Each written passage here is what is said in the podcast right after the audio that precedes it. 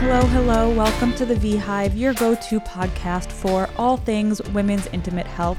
I'm your host, Hannah, here to discuss the many questions you've always had about your body but never wanted to ask. Whether it relates to sex, chronic pain, trauma, relationships, healing, hormones, spirituality, and so much more, we are normalizing taboos, breaking down the complexities of the female body, and providing you with the information you need to take your health into your own hands. Today I am here with Dr. Lyndsey Harper. She is an OB/GYN based in Dallas, Texas, a mother of three, and the founder and CEO of Rosy, an incredible sexual wellness focused app and media platform that offers members a customized and dynamic mix of individual and group intimacy coaching, audio and written erotica, educational videos, a supportive online community, and so much more. So, thank you so much, Dr. Harper, for being here. And I am very excited to learn more about Rosy and to share all of this information with everyone listening. Well, thanks so much for having me. I'm super passionate about women's sexual health, and I really am thankful for any opportunity I have to talk about it. So, thanks so much. Likewise. So, I guess let's just start off by you telling a little bit more about yourself, your story, and how you kind of fell into this space and what led you ultimately to create Rosy. Yeah. So, originally, I'm actually from Arkansas. So, I'm definitely like a not a big city person um, to start with, and I always wanted to be a doctor growing up. And in college, I had some exposure to women's health when I worked as a labor and delivery tech. Um, so I was, you know, doing definitely like the grunt work of the of the floor, but I absolutely loved it. I loved being surrounded by women every day. I love learning how, literally how magical our bodies are. Um, I am like a huge just science like nerd, so there's just nothing about it that I don't love. And so I knew then that I definitely wanted to be an OB/GYN, and that was confirmed for me during medical school um, when I was exposed to the surgical aspect of it. You know, you never know kind of growing up if surgery is going to be something that you're into or not, but it's a, such an awesome part of being an OB/GYN that I fell in love with, as well as you know birth and just developing long lasting relationships with women. So the deal was was sealed.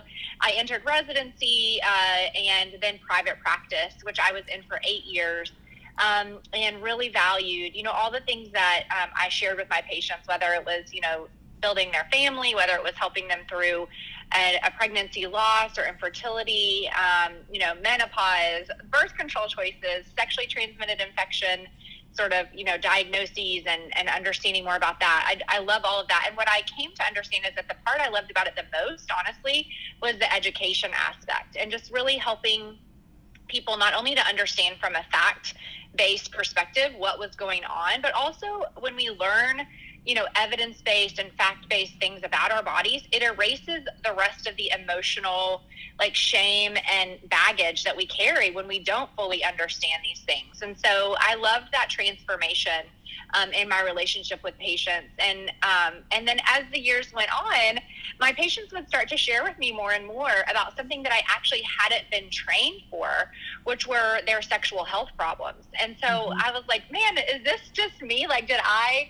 All of a sudden inherit like a large population of women with sexual problems, you know, in my office, or is this like a thing? And and also, why don't I know what to do for these women? And why did I spend two weeks in a erectile dysfunction clinic as a medical student, but got zero training on about a women's sexual health concern as a women's health expert? I mean, it's it blows Insane. my mind.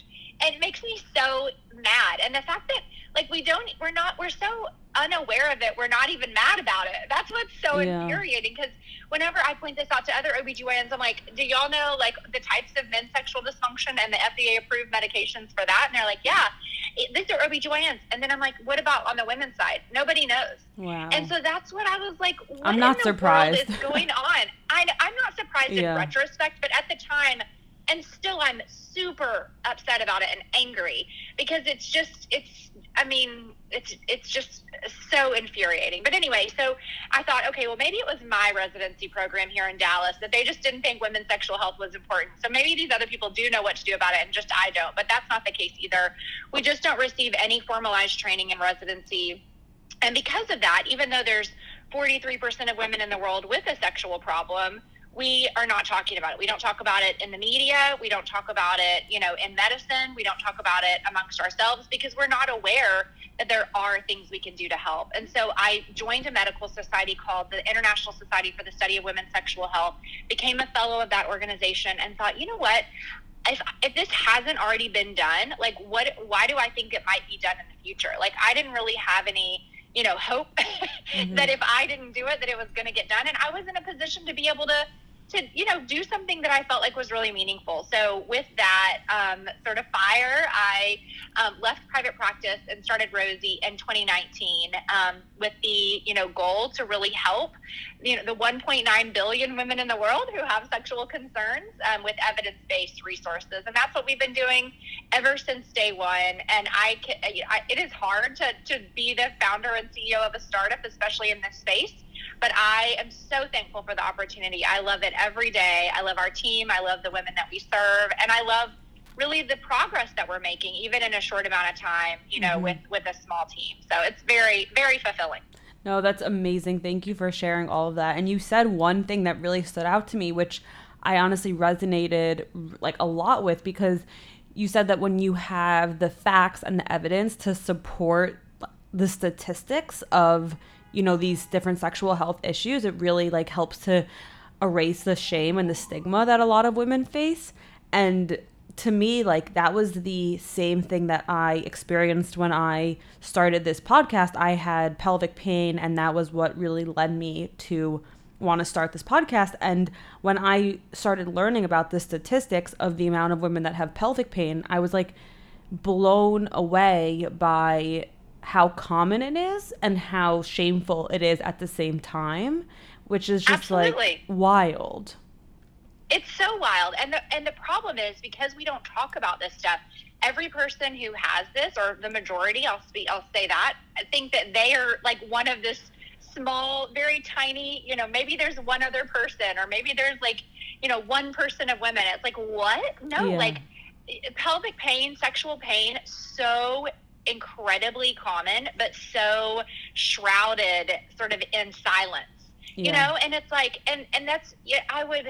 It's so frustrating because if we can just tip that over on its head, and everybody who has sexual pain can start talking about it, then you know that layer just that ability to talk about it openly is so therapeutic for people just mm-hmm. like you've experienced where it's like oh my gosh i'm not like super weird and broken and i'm not doomed to a lifetime of you know, uh, self doubt and, you know, and problems in relationships. No, like there's absolutely so many millions of women out there just like you. There are evidence based ways that you can get help, and you will definitely, if, if your desire is to have a fulfilling sexual relationship, it is a possibility, you know? Mm-hmm, so totally. I think that information can just change people's lives. And, you know, I'm not surprised that it was the same for you, but we've got to get it out there. So that's why I appreciate what you do so much. And that's a huge part of what we do is educating our users, but also educating physicians, educating investors, educating the media, you know, anybody who will listen really because of influence, truly, because it's like,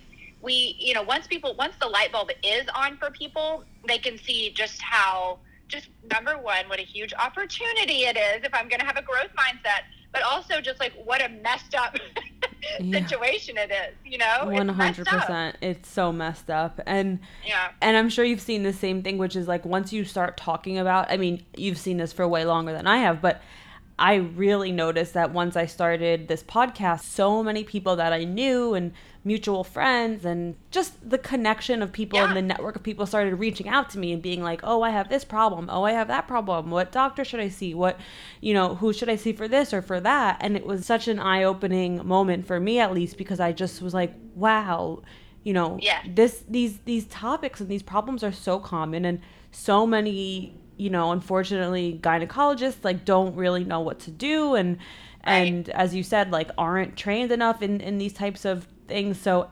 anyways. what you're doing is totally. amazing. Well, thank you. But I've had the exact same experience, which like people ask me all the time. They're like, "So, how do people react when you talk about this stuff?" You know, because to you and me, like especially after you do this for a while, it's no big deal to go around talking about vulvas and vaginas and orgasms and you know all the things. Mm-hmm. But that still shocks a lot of people. Mm-hmm. and the thing is, is it's the I've had the exact same experience, which is after they get over like the initial just sort of surprise about the conversation, it is like a waterfall effect. Like yeah.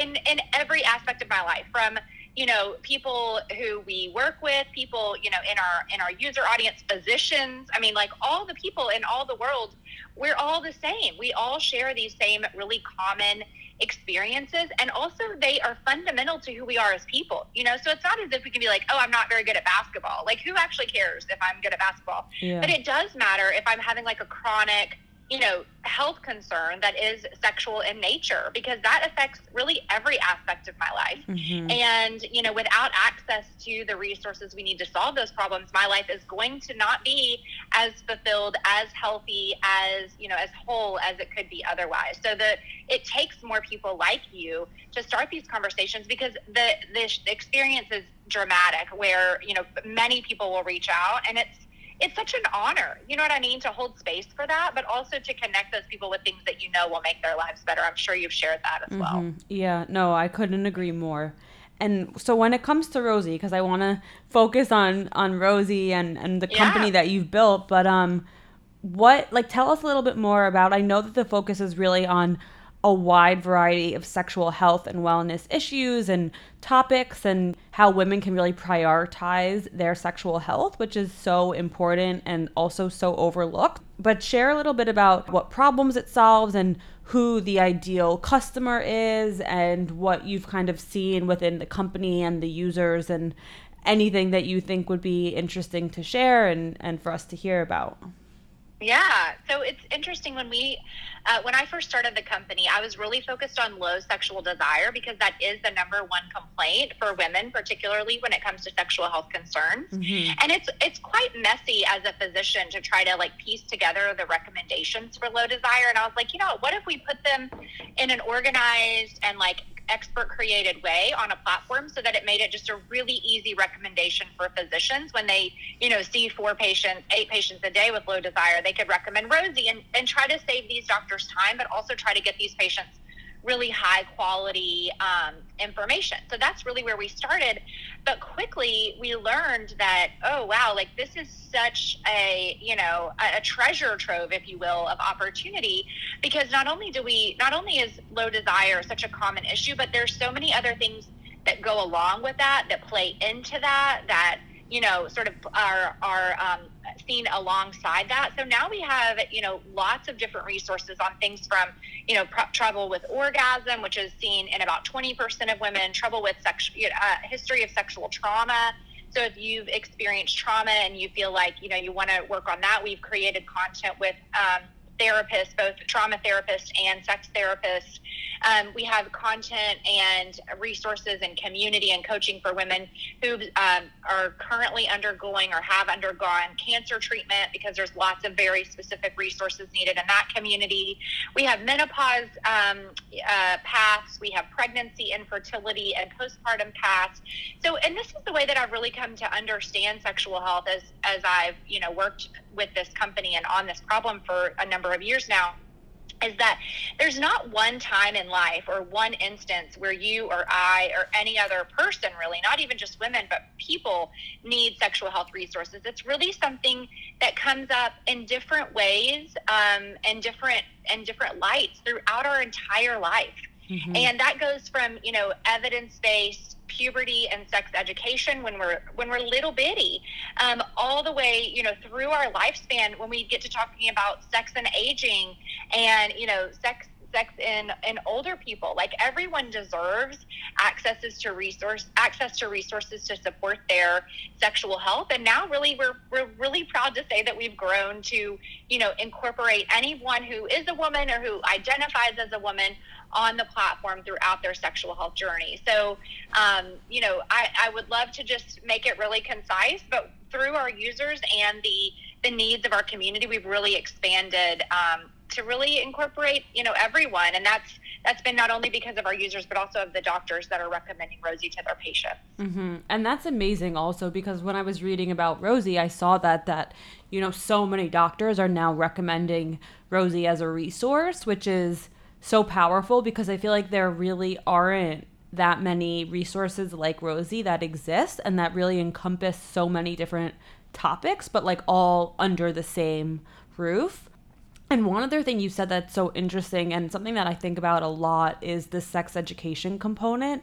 Yeah. And, you know, I've had so many conversations about this with people, which is like, I grew up in a pretty liberal suburban town and we of course like had sex education classes, but from my experience and I think that this is a lot of people's experience as well, which is, you know, it's so focused on how to use a condom, how to prevent Yeah. a pregnancy, how to what are STDs and that of course is important, but it's not focused at all on pleasure and Oh yeah. you know what feels good for you what feels good for the other person consent all of these things that when we actually grow into whoever we we are when we're older and you know become really like more evolved i guess in life and in in relationships and in our you know sexual um being we start to struggle because it's like I was never taught about any of these things. So it's like some people figure it out and then some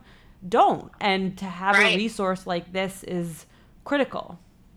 Well, yeah, and you know, it's so it, it's been another example of the evolution of what we do, but I am I completely agree with you. Like even if we might know about, you know, our our periods or our lack thereof or we might feel you know, somewhat educated about contraception and STIs. I don't think any of us, like even us as, as physicians, have have the full picture on all of that stuff just because of the lack of dedicated, you know, research in Mhm. these areas of women's health. But um, I think that there's such a black box when it comes to, you know, sex as a as an adult because of the lack of sex education. You know, my experience was um, in the South in, you know, Catholic schools that you can imagine. Like it was similar, except there was it was a lot of like, you know, there was a there were a lot of uh, other uh, you know, uh, religious Mhm. overtones, and they weren't even overtones, but you know, demands as well.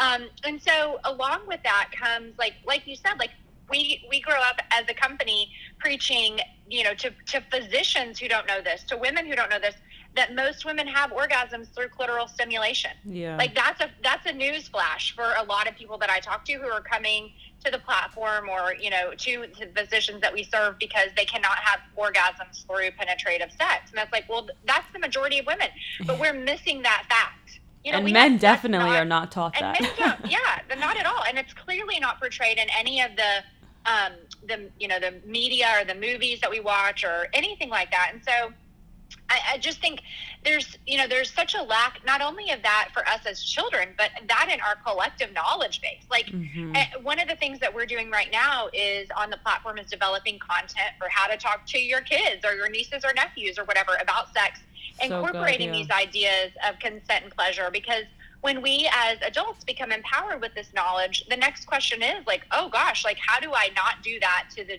you know the people that are younger and how do i how do i facilitate in a positive relationship with sex and sexuality and Mhm. so, the, I mean, I'm learning these resources as a sex medicine provider, as an OBGYN, as the founder of Rosy. I'm learning along with our audience because we're at a place, you know, uh, hopefully, fingers crossed, that we're, you know, moving in the right direction, at least in some of these areas where we want to do better for our for our children. And pleasure, honestly, is a part of that conversation. And it starts when when children are young and they're touching their genitals and not admonishing them for that and you know really providing some boundaries but also providing some guidance Mhm. um, so there's a lot of, of alternative ways to think about this where hopefully we can do better you know for the people that are coming up now than than was done for us because once again there's just so much opportunity in that space. And we do a lot of that on the platform for sure re-educating women about their bodies and then and a lot of them watch you know watch these things with their partners um, because it's much easier if guidance is coming you know from a third party than for many people than directly Yeah. from you when it comes to sexual communication because that can be such a challenge that's daunting for all of us when none of that has been modeled in a healthy way for us in the past Totally. That's so interesting and so amazing. And so also you mentioned low libido, which is which was one of the main, you know, focuses when you first started Yeah. Rosy, but of course is still I'm sure a big part of Rosy's Oh, huge, mission. yeah. And um, when I was just doing some research, I think it's like the statistic is 38% of women Mm-hmm. suffer from low libido at some point in their life. Can you talk a little bit more about this and I guess how you must have obviously seen this in your practice and how does Rosy help women to address this? Yeah, you know, this was really the the spur for me in my practice was this specific issue that so many people were bringing to me. And it was literally I remember one day in my office, I remember the three people that I saw, like I remember their faces and their names and their stories. And it was and this was already kind of simmering in my mind, but this day I was like, okay, this is it. I'm doing yeah. it. But these these women literally back to back, three people in a row were like the the first patient was like, you know what? I ever since the birth of my child, I literally don't care if I ever have sex again. Like wow. she was like, I yeah. love my partner. It's not that anything's wrong with him. It's just I do not care about it. And and it was causing her like she felt a sense of loss because she used to enjoy sex. She used to you know, look forward to the pleasure that sex brought her. And also, it was causing her relationship, you know, to suffer. And she was looking to me to be like, hey, like, you've helped me with this other stuff, including, like, you know, delivering my baby. Where are you on this? You know, and I'm like, okay, you know, and I don't want to repeat the same lines that you hear, unfortunately, because of the lack of training, which are like drink a glass of wine or join the club or mm-hmm. go on mm-hmm. vacation. And I just felt such a sense of responsibility. And I'm like, oh my gosh, I totally hear you. I just don't know, you know, like what to tell you to do, but like I'm gonna I'm gonna try to figure it out. Mm-hmm. And then, you know, had a patient with a similar situation, the next one, and then the next the third patient that day was on the younger side of things. And um she she expressed to me that she had never had a desire for sex and that she felt like if she told anybody but me about it that they were they would look at her like she had three heads like yeah. she felt they each felt super isolated they each were kind of in a sense of despair and they were turning to me to like as a lifeline uh, having not discussed this with anything else with anyone else as their resource. And i'm just i feel this personal sense of failure like I, I don't know, mm, you know? And yeah. so I was, that day, I'm just like, this is baloney. Like, and so that's really what spurred it. So then I went on to get, as I said, more training and I became super passionate about this, literally read everything that I could possibly read, both in the scientific literature, but also in some amazing books written by some amazing people who are, are awesome contributors in the field. And I'm like, listen, the problem is not that there's nothing that anybody could do. It's just that nobody's really bringing these resources in like a convenient, interactive, really practical, and um, you know, integrated way that you can bring into your everyday life. And I'm like, we have this for everything else. We have this for exercise. We have this for weight loss. We have this for blah, blah, blah. And men, on the other hand, also have all of these resources, right, available to them in terms of medications that are approved, in terms of telehealth startups, you know, one after the other. Like, what's going on for women? Nothing. And so uh, that was really where the idea was born. And so whenever I was looking at the data, I'm like, okay, what do we know that improves desire? Number one, education. Just in and of itself, education can improve sexual health and particularly low desire. And the reason for that is because so many people learn that there's an idea of spontaneous sexual desire and this idea of responsive sexual desire. And responsive sexual desire can be identified as low desire, but in fact, it's just sort of a different way of experiencing it.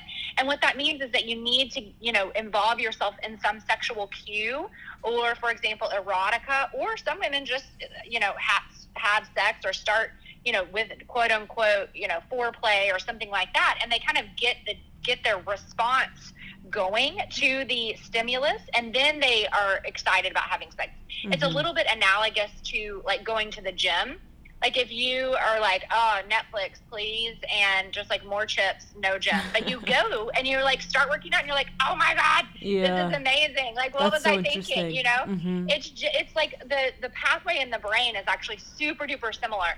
And so then we have to start thinking, okay, like what are some ways we can support that? And one of those ways is very clearly erotica, which we also showcase on the platform Mm-hmm. And we mm-hmm. have, and when I say erotica, what that means to us is that it's in written form. So there's like stories that people can read, and they're short, right? They're meant to fit into your life. Like if you're in the carpool line, for example, or if you're in the bath at night, or if you, you know, do some before bed reading, like erotica is the perfect the perfect idea for that. Or you can listen to it you know. So for example if you are you know exercising or if you're driving or whatever. So these the erotica on our platform is really fun. Is really a cool way to explore new fantasies and like really bring sexuality into your life on a more frequent basis, but it's also used as a therapeutic tool. And we've been able to see that on, you know, when we look at the outcomes that our users um, are demonstrating, we have built um, two standardized questionnaires into the platform where we can really track outcomes and see like Rosy's really fun and I'm super passionate about it, but I also want it to work yeah. and to make a difference in people's lives. And so we when we go back and look at our data, we see okay, the interventions that we are offering, including education, including erotica, are really making a difference when it comes to improving women's sex lives. And that is most um, you know, most like widely demonstrated in the desire realm and, and with the use of erotica. And we also were able to show that the more users use Rosy, the more improvement in their sexual health that they saw. So not only was there just a positive correlation, but it was also related to, you know, the time spent on the platform. So that of course makes us so proud mm-hmm. and allows us to continue to invest wholeheartedly not only in the user's experience, but also in these resources that we know really do make a difference um, in the lives of the women that we serve. The last part that's really important are tenets of cognitive behavioral therapy or CBT. Mm-hmm. So, this is where we offer women through um, journaling exercises, through different types of prompts, and then also through the coaching aspect of our platform to really um, examine their thoughts about sex. And this, this actually comes up a lot for sexual pain um, patients as well, and how those thoughts in and of themselves are prohibiting them from, you know, making progress on their sexual health goals or on whatever other goals, relationship goals, life goals, whatever. And so the the practice of cognitive behavioral therapy, which we really don't provide therapy on the platform, but we provide these basic um, ideas and guidance. Um, then that can really change the trajectory as well, and that's been well demonstrated in the data. So we're really trying to take what we know from the research field, apply it in, in a uh, you know technology platform so that women have very easy, convenient, private, you know, engaging access to the resources that we know work. That's amazing. So interesting. And it's Thank actually you. crazy because I was just learning for the first time. This was even before I was introduced to you and your work, but I was at a wedding a few months ago. And um, have you heard of the company? I feel like you've definitely heard of it, Dipsea. Oh yeah, for sure. So my husband's friend from college is the founder and I met her at this cool. wedding and she was telling me about how powerful um, audio is in in like improving libido and just yeah. your sex life and the power of audio and I was just like blown away. It was the first time I had honestly, which is crazy, but like it was the first time I had actually ever been explained and like understood how yeah. audio works in terms of, you know, sexual desire. And I just ever since then I I've I've really have found it to be so interesting and as you just explained, you know, you have all the the evidence and the surveys and and the customer feedback showing you that it really really works which i think is crazy and it's not talked about at all. Right. I know and that's the thing it's like people you know i think when we come to our physician because of just the way that medicine works and the and the the you know the similar situation in men's sexual health i think people come to us looking for potentially a prescription or a procedure or particularly hormones which are not all bad by the way and there's plenty of times when we need hormones but there are ways that we can intervene to improve our sexual health that involve no medication, right? So yeah. oftentimes we talk about as we talk about erotica as a prescription, you know, and I'm like, hey guys, it's cheap, it has no side effects, and it works, you know. Yeah. And so it's really hard to find anything else um, that's and it's also fun, like it's engaging. Um, so it's hard to find, you know, something else with those um, true that true data and those you know the lack of risks associated with it that can be so therapeutic so that's a reason that i just like you i think that this should be talked about everywhere um, I think that it should be offered as a therapeutic category because you know it's it's safer and it's more it's much more approachable for people. So um, that's how I try to frame it for our users. Is like, hey, you not you might not want a prescription. Instead, think of erotica as your prescription as well. Well, I love that you know people come to you I, you're not in private practice anymore but people come to a doctor so to speak and they think that they're gonna walk out with a prescription and you're and which usually that happens and right. you know you're offering them something that as you just said is the complete opposite of a prescription. What I did want to highlight that you're, you know, pointing out is that when we think about sexual health, and really to me, this applies to all aspects of health, but I think sexual health really demonstrates it very, um, you know, pointedly, is that, you know, a healthcare diagnosis, the healthcare experience is always holistic. It always involves the brain. It always involves the body. It always involves, you know, our knowledge base of what we, how much we know about what we're facing. And interestingly, in sexual health, it is a relationship aspect. There is a relationship aspect as well.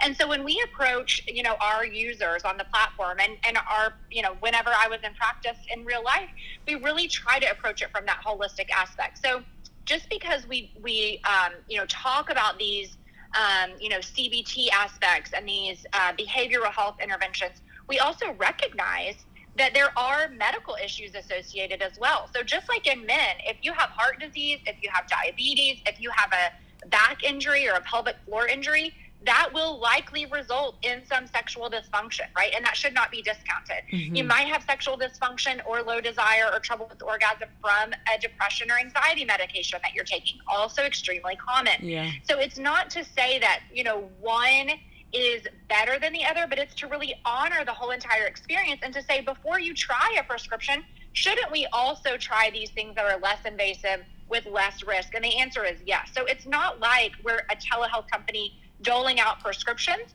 We're a te- you know we're a we're a behavioral health and um, you know medical aspect company looking at the whole person, really viewing sexual health in a holistic capacity because we know each of those components is super important to how we experience our own sexuality. Mm-hmm. Yeah, no, one hundred percent. As you said, it's like even if there is a health issue, like an underlying right. health issue, why wouldn't you also offer something exactly. such as erotica to supplement whatever, you know, if someone does need a medication, like, but here are other things that can also be so helpful. Absolutely. Yeah, that you hit the nail on the head with that. It's not an either or, it's it's more of a both and. And when I think about it, I'm like the majority of people actually just need these behavioral health interventions, and then a smaller portion need the medical intervention. So we can, you know, really get to the majority of, of people doing exactly what we do. And for the smaller subset of people, then we direct them in the direction. Just like when people reach out to you, they're like, "What doctor should I see?" Blah blah blah. We do the same sort of stuff. It's mm-hmm. like, okay, if you're having sexual pain you definitely need to see a, a, specialist and you also need a pelvic floor physical therapist, right? So, like those types of guidances as well. Yeah, yeah, that's awesome. And then when it comes to the behavioral health aspect, I know you also do coaching and group services yeah. on Rosy, which I think is so important. And I'm such a believer in talk therapy and counseling and group therapy. Um, I, as I mentioned to you before we started recording, I am getting a master's in social work, so I want to become a therapist and really focus on these types of topics. But I just think that that's always such a helpful component of any sort of sexual health issue. Do you want to talk a little bit more about how? Rosy offers these services and I guess what it looks like in, in the app on the platform um, to do this type of coaching and group therapy with your customers.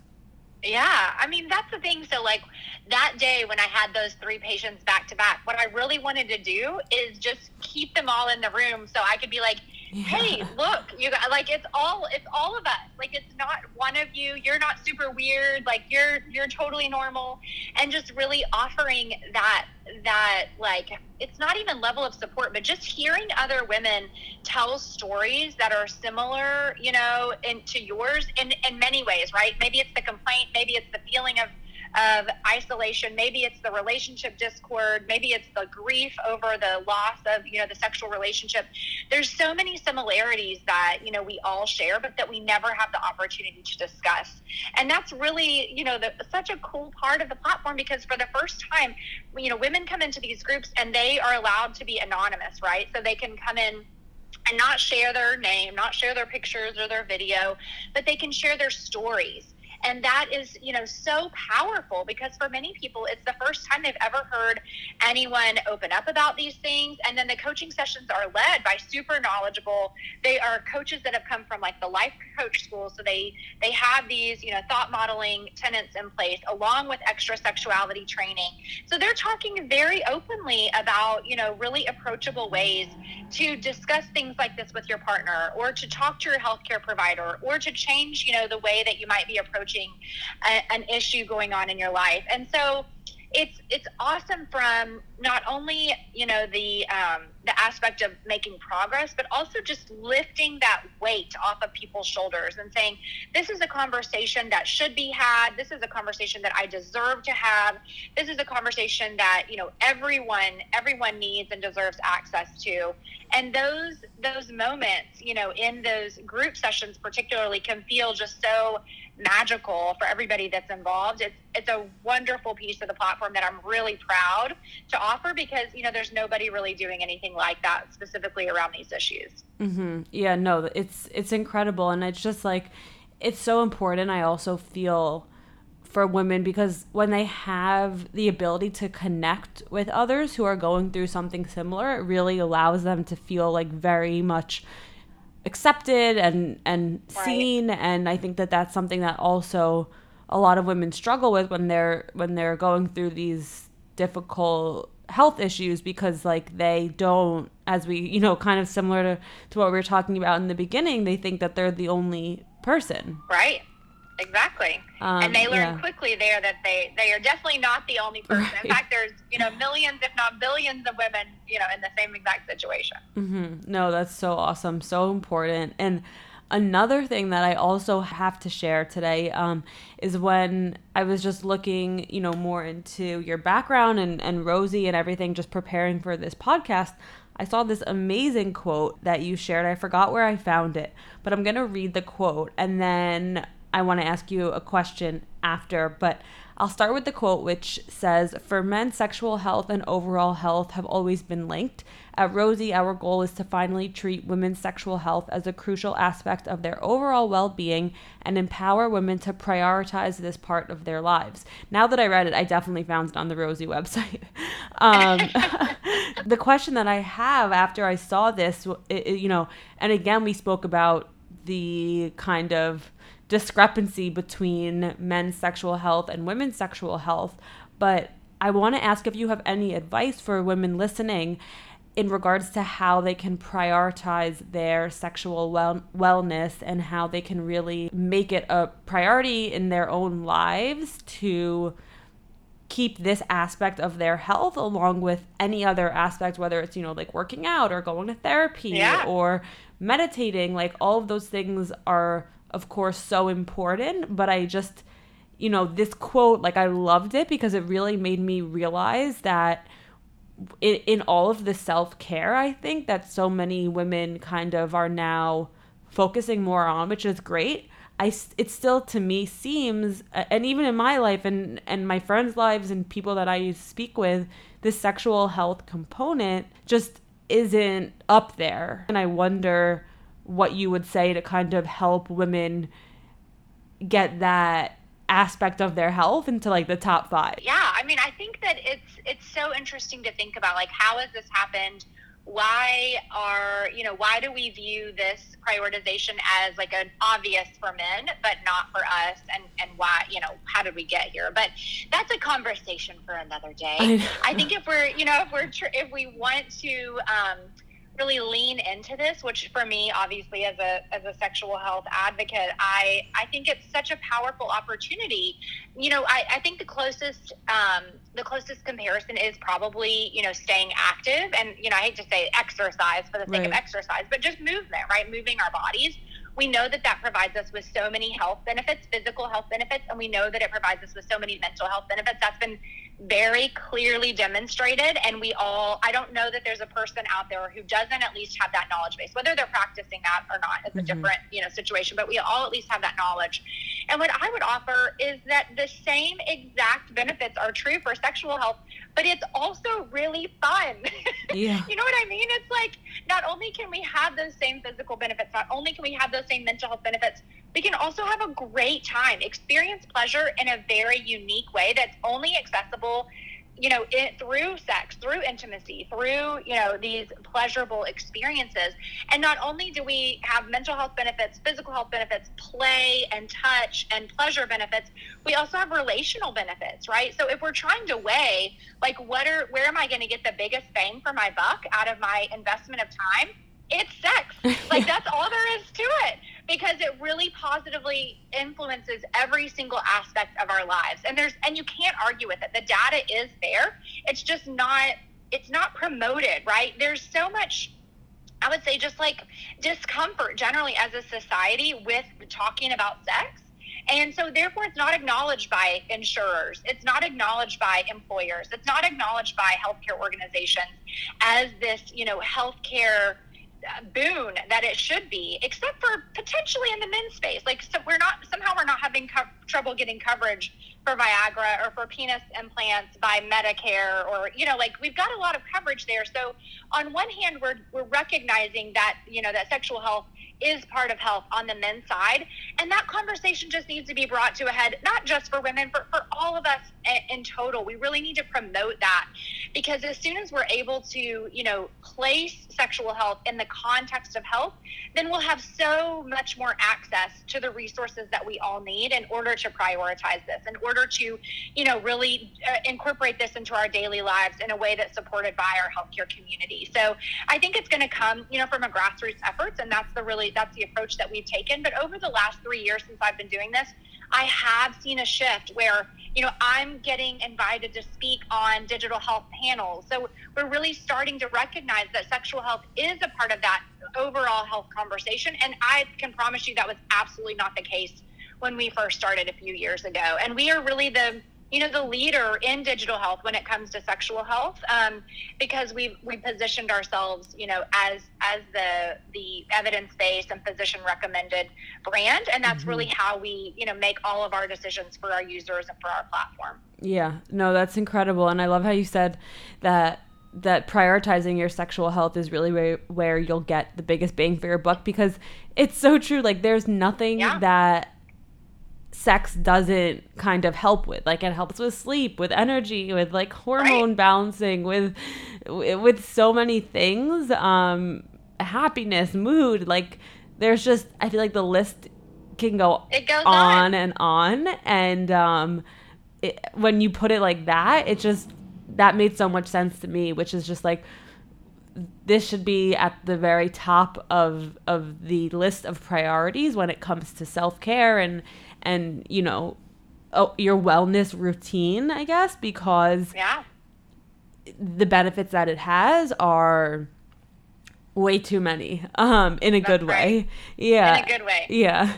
And closely related to that is is the importance and we also have touched upon this a bunch of times but the importance of the mind body connection when it comes to sexual health and sexual wellness and how you know, Rosy really does a good job of this, which is prioritizing the mental and the physical and how closely right. related the two of those are. And um, I guess just in on that topic of of the connection between mind and body, is there anything that comes to mind for you in terms of Rosy and sexual health and and the connection that the two play together and how it's kind of like you really need to focus on both aspects in order to achieve like results is a bad way to put it but yeah. to just like have the best kind of um like outcome or like have the best exactly. sex life Experience. like yeah. yeah exactly yeah so for me like somebody asked me a couple of years ago i think it was on a panel like if you could change one or if you could yeah i think it was change if you could change one thing about medicine like what would you do and my response was burn it down. like I love it. Medicine is so broken. Oh my god, and I agree. I'm, I'm yeah, I'm such, I, I just have like a very jaded view. I love taking care of women personally, but there's so many barriers, you know, gosh, mm-hmm. so many more now. But um, that um, it's just, it's so broken. And so if we thought about like, if we were designing healthcare ground up, like what would it look like? And this, honestly, Rosy is my personal opportunity to do that, right? Yeah. It's to say, like, if I wanted to design my own experience for truly any healthcare condition, what would it be? Number one, I would want to understand things inside out. You know, like I want to know what's going on with my body, with whatever condition I'm experiencing. And I want to know what I can change in my everyday life without taking medicine, without you know, having surgery, whatever, whatever, whatever, that can optimize that. And then if I still need more resources, I want to know what those are. And while I'm going on this journey, I want to be supported by people, right? By other people who are experiencing the same thing that I am and by, you know, experts who can sort of help guide me along the way. And that's exactly what we've done, right? And so that can be applicable to truly any healthcare experience. I think it's especially true for women's health because we do want to understand we do need that extra support.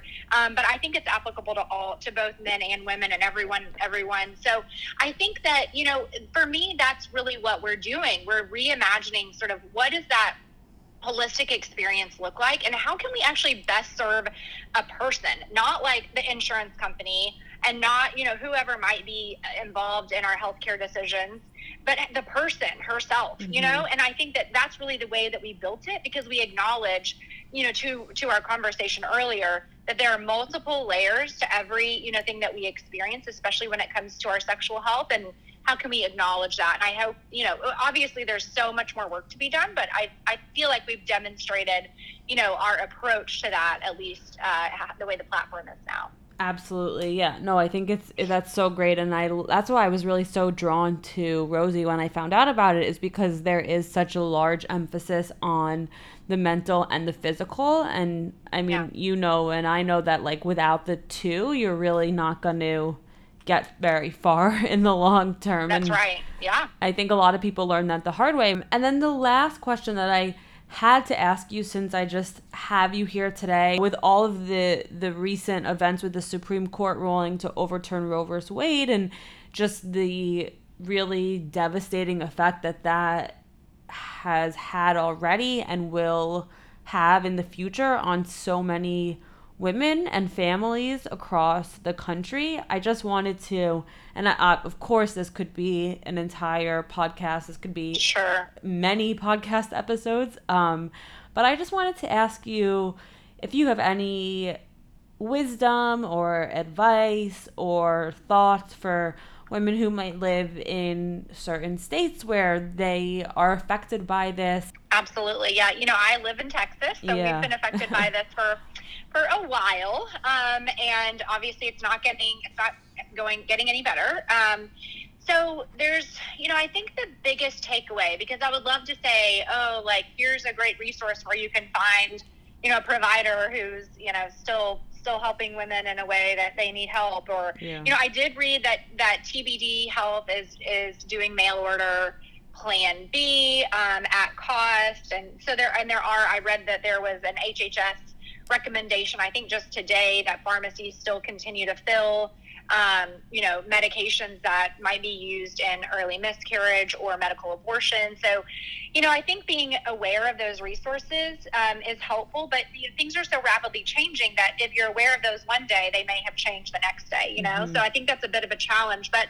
I think the fundamental piece of things comes back actually to the original part of our conversation, which is that we have to be educated about our bodies, right? We have to be educated about when is when is when are we at risk for for becoming pregnant what are the viable contraception op- options that are effective and you know accessible and don't and are not contraindicated for each of our healthcare concerns.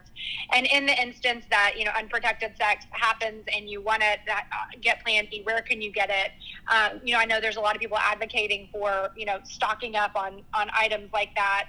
And then also, you know, what if if you do find yourself pregnant and in need of an abortion or you know for for whatever who, who you know uh, in any in any instance, what are the resources? And I know there are so many of us in in these states that, you know, desperately want our patients to have access to the help that they need. And I can think of so many instances in my career, and I still practice as a hospitalist today, um, where you know these procedures are absolutely necessary. Mm-hmm. Not to mention just reproductive, you know, freedom and agency. Um, so it is. It's a. It's disheartening for obviously women everywhere. It's disheartening for us as providers who the last thing that we need is another emotional stressor and layer for women, not only emotional, but financial, legal, like all of the things, stressor for our patients who are already in really, you know, hard emotional circumstances, right? This is never this is never an easy situation and the last thing we need is, you know, other people sort of telling us what to do, you know, when yeah. it comes to providing care for our patients. So we're all feeling we're all feeling it. We're all in the same you know state of of anger and confusion and um, and you know I think the best thing to do with that, which is happening, but you know who knows what the outcome of it will be, is just to take action to speak up. So mm-hmm. um, it's tough, honestly. I wish that I had some really life changing.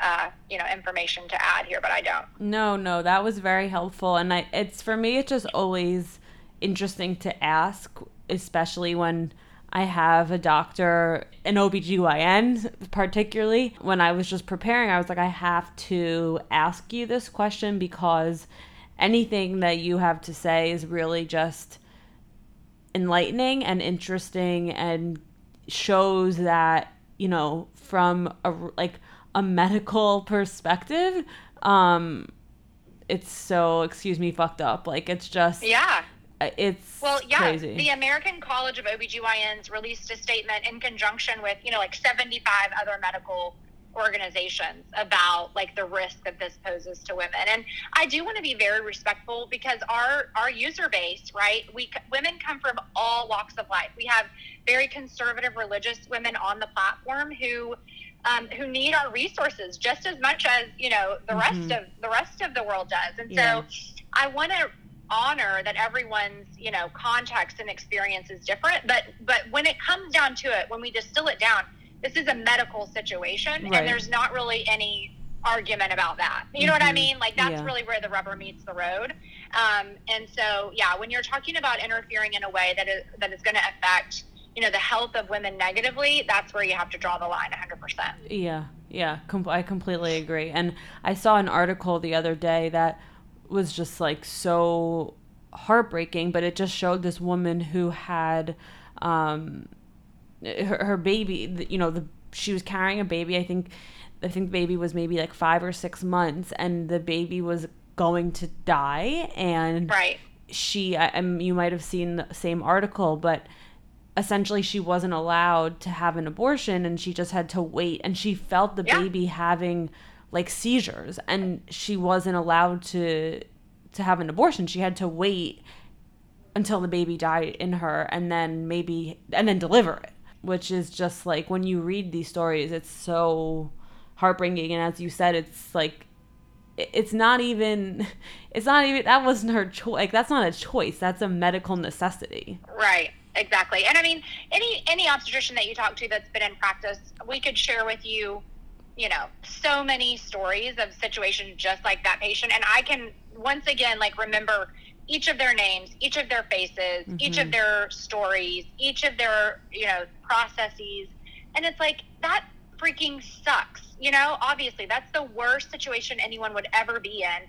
And then like even in my situation, like we we weren't able to provide abortions in that case either. And so my, you know, patients who needed those resources had to travel out of state. And this is way before, you know, yeah. any of this happened. Yeah. So it's it's been a problem, you know, in, in many states for a long time. But just to have to tell that patient, I'm sorry you have to go to, you know, wherever in, in her situation and, and she and the heartbreak because she's already in a terrible situation. She wants someone she knows, right? Yeah. She wants someone that she's spent time with and who knows where what her context is to be there for her, holding her hand during that situation. And instead, she's in a hotel with a bunch of people she's never met. You know, it's just it's really it's really sad. Thank you for touching on this, and thank you for sharing your insight. I really do appreciate it.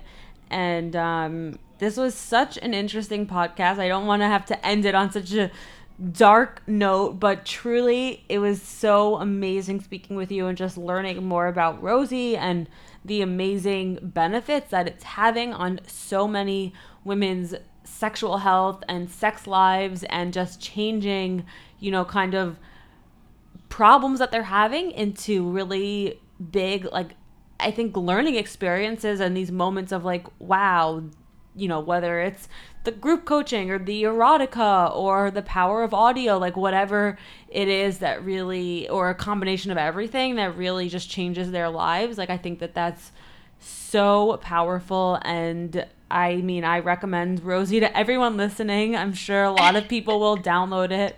Um, are there any, I want you to share where everyone can find you and download Rosy. But before we get there, are there any other resources that you have for for everyone listening, whether it's a book or a podcast or anything that you love and, and have to recommend?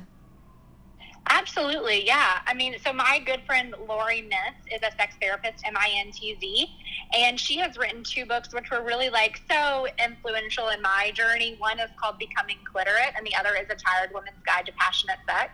And she's just fabulous, and she actually is featured on the Rosy platform and we gave a talk together this year to the at the annual meeting of OBGYN. So she's an amazing person with so much great information that's empowering um, in both of those books. And then also, you know, like we are always talking about on the platform, um, like ta- recommendation for toys and lube and all of this. And I'm always just, you know, saying all of the good things about Uber Lube. I don't know if any of your users are looking for things like that, mm-hmm.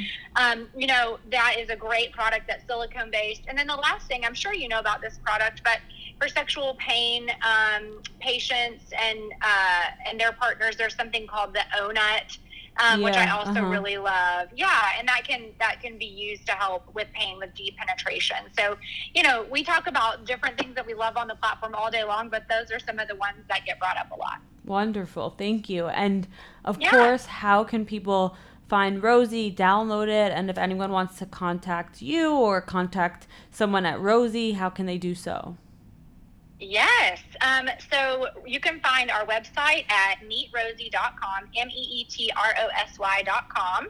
Um, you can download the app in, in either Apple or um, Google Play Store. You just search Rosy, R O S Y. We should pop right up.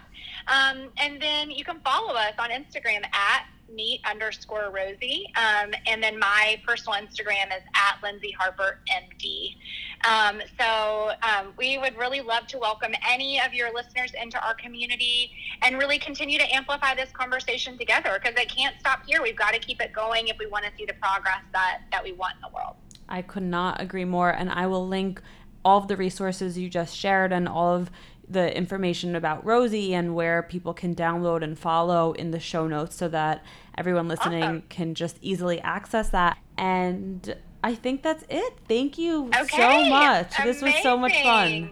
I know it was so much fun. Thank you so much for the opportunity. Great to talk to you. And let me know if I can be of any support to you in your journey. Thank you.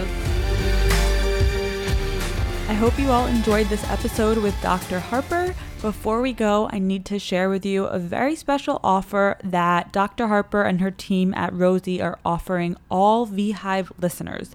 So they are offering all of you guys one month of a free silver membership to Rosy. You can redeem this offer by going to meetrosy.com backslash vhive. That's meetrosy.com spelled M E E T R O S Y dot com backslash vhive v-h-i-v-e and using the code vhive at checkout. So again this is such an exciting offer. I've been using rosy i've been loving it. It's so interesting. I'm learning so much and i hope that you guys check it out and use this code to get one month of a free silver membership please let me know your thoughts I can't wait to hear what you guys think. One more quick thing for those who are enjoying this podcast, finding it helpful, learning, healing, growing, all the things, I have a huge favor to ask. If you could please go to the iTunes podcast app and leave a rating and review for the VHive, it would mean the world to me. These ratings and reviews, I know everyone says them on their podcast and everyone asks for them, but they really do help. The more good ratings and reviews a podcast has, the higher it appears in the app when people are searching. And it really, really helps to just bump it up and get it to the top of the charts, which is great for all podcasts. So, if you guys could leave me a rating and review, leave the Veehive a rating and review, I would really appreciate it. And I think that's it. So thanks again for listening, and I'll see you next time. Bye. Thank you.